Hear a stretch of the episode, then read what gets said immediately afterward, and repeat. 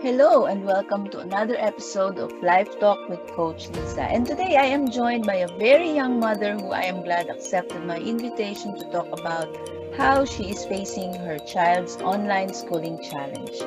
She is a batchmate of one of my daughters, and I could say I have seen her bloom from a very young girl to the very hands on mom that she is today. Please welcome Miss Christine Maranon of Ilanda. Hello, Teen, and thank you for joining me today. Hi, Tita Liza. Um, it's my pleasure to be here today. And um, thank you actually for having me, Tita. Yeah, I'm also very happy to have you. Okay, alam naman natin na because of the present pandemic situation, children are required to do online schooling. So without much ado, let's dive into this. Can you please share with us your experience with your son, Fort, uh, his online schooling challenge from beginning to the present. What were your immediate concerns and what was your initial reaction? Uh, thank you for that, Tita. Uh, to further explain those information or the question po, we are actually right now since it's pandemic, uh, we are in an unfamiliar time, and since uh, I'm schoolmates with your uh, daughters. I grew up sa traditional school setup. Mm-hmm. So I had doubts on how I can be effective in guiding my son to cope up sa online schooling given na mm-hmm. hindi ko naman siya naranasan or hindi ko siya pinagdaanan before. Uh-huh. Um, also, tita, I'm afraid kung paano din actually magko-cope up si Fourth with the said setup given na kinder pa lang siya. Mm-hmm. And uh, if I may go to the main concern talaga, I was actually questioning on how I can toggle from work from home, um, house chores, and yung online schooling ni Fourth. Like what I've mentioned, tita, kinder pa lang si Fourth and he needs supervision unlike mga ates and kuyas, mga higher levels. Um, and unlike in traditional online schooling wherein you just have to drop your kids at school and then papasok mm-hmm. sa office and yeah. then yes and then you have to fetch them uwi and then do chores so that's how we did it before pandemic um so may kanya-kanya talagang time slot yung hats that I that I wear pre-pandemic pero mm-hmm. now I am mastering the integration of everything in one setting.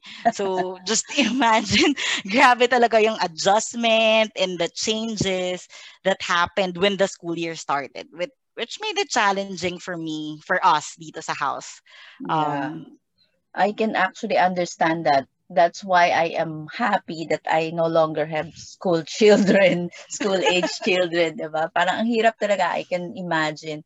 Now, what were three challenges at the most, no? From the most difficult to the easy that you encountered and how did you address them? And maybe you can also tell us some very funny or joyful experiences along the way.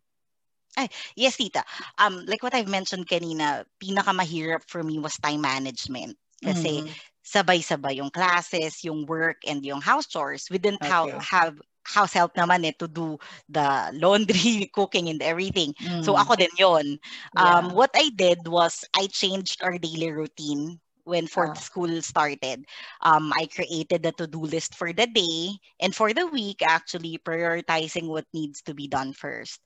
Um, siguro binreak down ko yung mga large responsibilities into smaller tasks. Then, I made a list to determine kung ano yung best times of the day and of the week to take to yung them. mga tasks. Yes, yeah. kasi not just for me, but also for fourth. Kasi grabe loaded talaga tita sa mga assignments and sa mga Uh-oh. recording and mga vlogging. Kasi may mga tasks din si fourth na kinailangan ko talaga mag-excel para i-plot sa calendar kung alin ba kailangan kong gawin first kasi may deadlines. Then mm, ako sa office, may deadline din siya. Yes, tita. Yeah. Now, um, aside from that, syempre, I needed help um, in in doing everything. So, uh, nag-pre-cook ako ng meals that we can eat for the weekday. So, ginagawa ko yun during weekends. I mm-hmm. also turn to deliveries. With that, nakasupport pa ako sa small businesses ng mga kapitbahay. Ah, okay.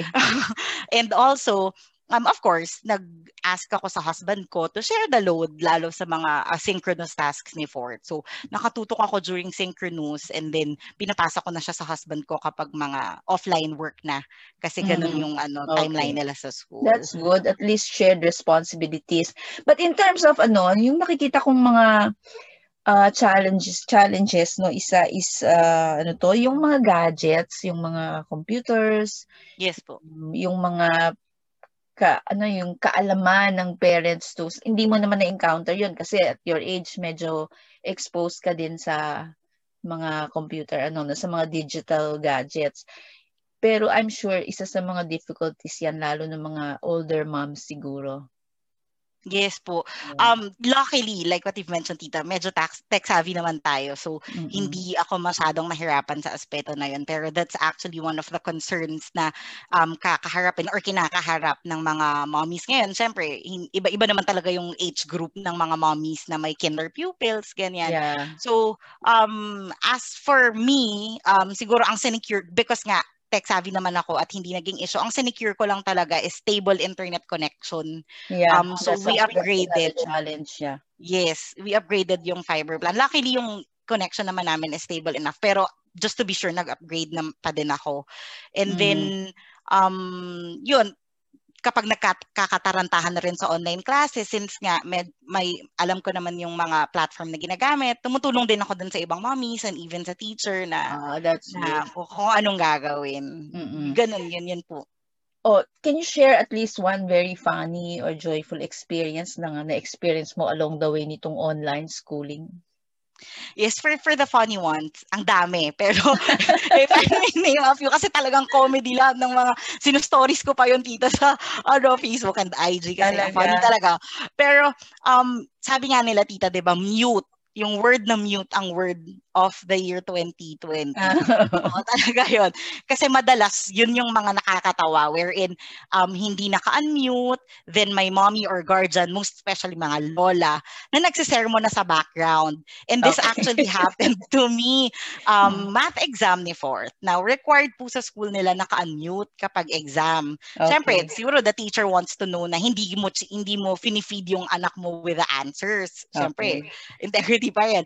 So, naka-unmute. And then, nagkataon, that was day one of using our new mic. okay. So, doon ko pa siya na-testing. So, um, during exam, fourth got distracted sa toy ata na nasa floor. So, nawala yung focus niya kay teacher. Eh, mm-hmm. teacher was reading the question already. Eh, since kinder pa lang sa tita, hindi pa siya marunong magbasa. So, kailangan niya mapakinggan talaga kung ano yung sinasabi ni teacher. So, okay. nawala yung focus niya dun kay teacher. Eh, hindi ko naman pwedeng basahin or ulitin yung question kasi nga, naka-unmute, maririnig ng teacher. Ayoko naman isipin niya na I'm feeding the answers or, uh, uh, or ayoko lang ng issue. So, ako, parang ito na, napapasermon ako because nga, nawala yung focus niya.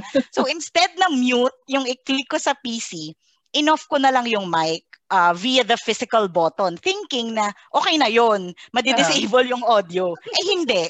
So nag-sermon ako, narinig ng teacher, narinig ng class, tapos nagulat na lang ako kasi sabi ng teacher, ay mami, wag po tayo sumigaw. After nun ako tito, hindi na ako sumigaw or at least I tried na maging patient. But I made sure na naka-unmute bago ang sermon session. so may mga ano, may mga ganong pagkakataon. Pero yung unmute na yan, pag ano lang, pag exams lang.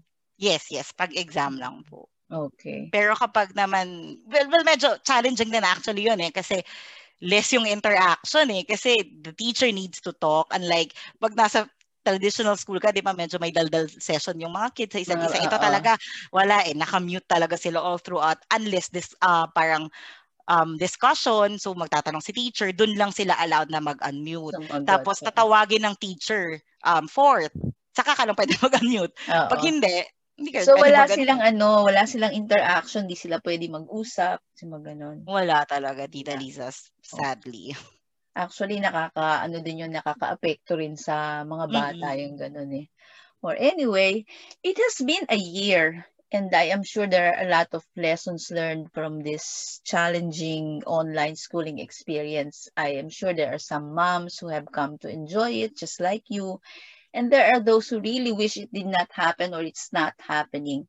That being said, what are some personal insights you might want to share tips or maybe advice that you can share with moms like you are facing the same challenge. And I would like to know exactly how do you think this experience affected your relationship with Fort? Yes po. Actually, through this whole online uh, classes experience, I've come to realize that sometimes you just have to take the first step even before you're ready. Accept Mm. the challenge, rise above the situation, and trust the process, even as a new mom. Um, after all, we're all doing this naman for our kids. Hence, extreme extra challenge pa yan. Wala tayong uurungan. And with online schooling, tita, just educate yourself, manage your time, and most importantly, make it a fun learning experience for your child. And you'll actually be surprised on how far you'll go sa online schooling journey nyo with them. Um, for us, this by far took me and my son to a whole new level. Uh, kasi we get to spend more time to bond and learn new things at the same time. Mm. Actually, mas love niya nga ako now kasi surprised siya na ang dami ko daw palang alam. and um, during asynchronous task, tita, na naiinis medyo yung husband ko kasi kailangan niya pa mag-validate sa akin kung tama ba yung tinuturo ng daddy niya. Kasi thinking na I know confirmation. May confirmation. Yun, yun. It's nice. So, alam mo, yun, yun, this is one of the joys of motherhood eh, when you're able to see uh, how your child grows. Hindi lang yung nagulat ka na lang, ay, malaki na yung anak ko. So, I'm sure this is a source of both pride and joy, no, for you. So, I am actually so very happy to witness how you have been such a hands-on mom. Thank you very much, Tin, for your gracing today's episode of Life Talk. It's really a pleasure to have you today. Thank you so much, Tita. Um, anytime. And actually, ako talaga sobrang flattered ako that you you thought about me on this um episode. Sobrang thank you. Hmm, kasi natutuwa ako sa mga IG posts mo about your escapade sa ano eh, sa online schooling ni Fort. Anyway, thank you so very much.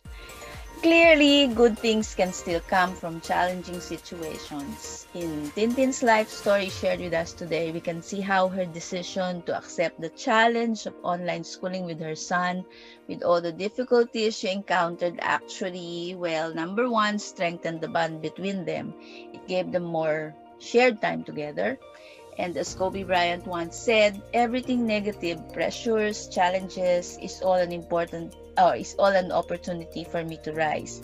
So and in Tintin's case, it gave her important personal insights which enabled her to rise above the challenge.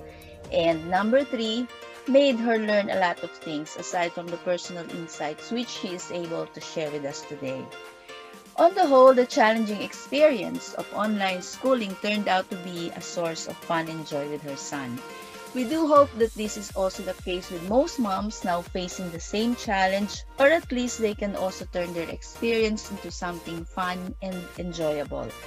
Truly, it is either you challenge the change or you change the challenge. Whatever it may be, let me leave you with a quote to ponder upon from Rumi, a mystical Persian poet who said, Yesterday I was clever, so I wanted to change the world. Today I am wise, so I am changing myself. All right, so I hope you learned from what we discussed today. As a life coach, I can help you make the right decisions for you and have clarity of mind when you are overwhelmed or at the crossroads. You can just drop me a message at coachlisa.podcast at gmail.com. Thank you for listening. Until next time, bye.